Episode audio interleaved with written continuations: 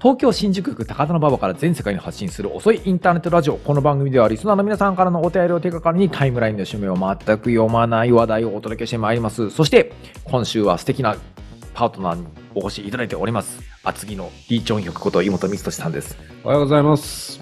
厚木のリーチョンヒョクというよりむしろ厚木のキングヌーにしようか。あもう何でもいいですけど。微妙に似てるよね。ちょっと自分でも似てる一時いやいや、自分で似てるっていうか、俺その人の顔知らない頃に、一時よく言われたんですよ。あのね今ちょっと痩せすぎてるけどてか、なんかさあの髪型とね、メガネのフレームのメガネしてる時すごい。そうそうそう。今日ね、ちょっと似てないんだけど、もう、もうちょっと太ってる時期にうんメガネかけたらめっちゃ似ていて。なんかよく言われた。それは。だって俺も、だってあれだもんなんか全然別方向で言われるから、あ、確かに似てるのかなあのコロナでキングヌーが出るライブが飛んじゃって、うんへこんでいる大学生に、うんあの三俊の写真を送ったらちょっと癒されてたのうん予想以上に似てましたって書いて知らんけど、宇野さんもその人の顔あんま知らないでしょ？うん知らない。実は全く知らない、俺もあんま知らないけど、ん。そう、よく一時たまに言われたから、そうなんだろうなと思って。うん、なんか宇野さんのなんか番組とかあれとかによく出てくる人にキングヌーに似てる人いるねって言われて、うん。誰のことかなと思ってたらあなた、うんだから多分似てんじゃない？まあ、俺もそんな言われるなら似てんのかなと。思う。うん、なのでちょっと厚木のキングヌーこと妹光俊と今日はお届けしていきます、ということで今日もメールメール読んでいきたいと思います、えーとこれミカリンさん。愛媛県28歳の方です、えーいつも小野さんの切れ味抜群な回答にニヤニヤしながら楽しく聞いてます。先週職場から車で1時間半ほどかかる山奥の施設で仕事をする機会がありました。タクシーに乗っていきました。うん。タクシーの運転手さんは70代の男性で今まで乗せたお客さんの面白い話やその土地の地理の話などをしてくれました山道で酔わないか心配していたんですが楽しいおしゃべりのおかげであっという間の往復3時間でした帰り道の休憩で寄った道の駅ではその山で作ったそうめんをお土産にとプレゼントしていただきなんだかほっこりした良い時間でした宇野さん、妹さんはタクシーにまつわる思い出や印象に残っている運転手さんなどはいますか？これからもラジオを楽しみにしてます。と、タクシー運転手との思い出。話自体は大してないんだけど、うん主観的にはすっごい驚いたのは、ん。たまに和歌山にうん行くんですよ、僕好きだから。うん。新宮市ってところに行くんですけど、うん。1年に1回は行ってるんですよ。うん。まだ言ってたの？まだ行ってるっていうか、もうずっと行ってるんだけど。あ、うんでもコロナになってから行ってないよ。うんだからこの2年は行ってないけど、コロナになってからね、うん旅行自体してないから。ん。でそその前は1年に1回は行ってて、で、今いろんな用事とか、あの観光とかで行ってんだけど、まあ、1年に1回行くうちの2回に1回ぐらいは、だから4年に1回ぐらいは川下りに行くんですよ。はいはいはいはい。で、川下りもこの方と一緒で、新宮って海辺の町で、うん。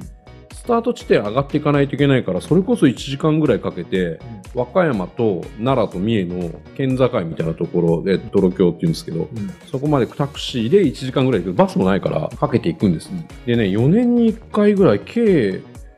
12年深夜バスで朝一着いて行ったりとか、だからその時わーって拾ったりとか、まあ前日タクあのホテル泊まったらじゃあタクシー呼んでくださいって呼んでもらったりとか、4年に1回の計3回、たまたま全部同じ運転手さんだった。おおなんかそこになんか。で、何のあれもないよ。しかもこの話何の広がりもないんだけど、さすがに3回目ぐらいで、毎回同じで、さ、そんなタクシーの持って1時間かけてカード持って行くやつもなかなかいないから、向こうも、ですよねみたいな感じで ですよねみたいな。え、いつも、だからね、大体朝早いからさ、朝早い時間な、しかも女性なんだよ。女性だから気づいたんだけど、女性のタクシーの運転手さんって田舎あんま少ないから、この時間なんですか？って聞いたら、いや別にそんなわけでもないけど、たまたまなんですって言って、で、じゃあ、もう次回は指名しますよっつって、で、それなりに美味しい仕事だから、うん。1時間、だから多分この人もいくらかかったか分かんないけどさ、1.5時間のかける2の3時間とか乗るとさ、まあ俺は行きだけだけど、結構いい値段になるから、じゃあ次は指名しますよって言って、連絡先を覚えてる。ああ、いい話だね。でもきっとまたその人に当たる気がする。当たる気がするよね、だってさ、それさ、毎回ホテルじゃないんだよ。たまたま街中で拾ってもその人にさ、なんかさ、それさ、安っぽいメロドラマだったら、そこからなんか恋が芽生えてる何かだよ。近代小説だったら何かここに関係性が生まれるやつ生まれる何かだけどね、実際はね。世の中近代小説じゃないから近代小説じゃないからね、うん生まれませんでね。俺ね、タクシーの運転手さんね、仕事で広島かどっかに行った時の、まあ、ことだと思うんだけど、タクシー乗ったのね、平和記念公園のあたりで仕事があって、原爆ドームの近くで仕事があって、まあ、それはそれでいろんなエピソードがあるんだけど、うん。一言で言うとイベントで大喧嘩してきたんだけど、あ、そう。何系のイベントいや、なんかね、ビジネス左翼みたいなやつが、ジョン・レノンを歌いながら肩を組んだら世界が平和になるみたいなプレゼンをしをしようとしうん。したのを僕が阻止したの。うん。そんな偽善的なおためごまごましでうん。ごまかすから、うん。世界から戦争なくならないみたいなことを言って、うん。超大喧嘩になって。いいね。血気盛んだね。そうそう。もう会が壊れるぐらい大喧嘩に、いやいや、宇野さんらしい。えー結構なっていいよいいよ。そそうその後打ち上げでもさらに揉めるっていうすごいことがあって、そのいいよいいよ。うん翌翌日にこうタクシーで広島の新幹線に行こうとしてたらなんかそこのタクシーの運転手さんがなんでそんな話になったか一切覚えてないんだけど、すっごい趣味人で免許とかいっぱい持ってるのなんか船舶の免許とか猟銃の免許とか。でタクシーの運転手をやりながらなんか海と山の漁をすごい楽しんでいて、なんか友達の船とかにもちょっとお金出していて、うん。なんか船とかシェアしてんのね。いいな、羨ましい。漁船とかしなんか船とかシェアして、冬はジビエうんで狩猟をして、なんか夏は海に出てで魚もさばきまくりみたいな。いいじゃん、楽しそう。なんかねその話をね原爆ドームから広島駅ってそんなに離れてるわけじゃないの。ね、せいぜい20分ぐらい15分か20分ぐらいの工程だと思う。そこにもうすっごいみっちり自慢を、自慢自慢。自慢っていうか自分のリア充な趣味生活を聞かされていて純粋にいいなと思って憧れたんだけどそのタクシーの運転手さんの話の手順で俺感動したの。もうこすった話いやだからもう多分さ俺みたいなさこすり慣れてる。あのだから原爆ドームからあの新幹線の広島駅にね JR の広島駅に行く客って多分すごい多いと思うわけ、うん。観光客を中心にね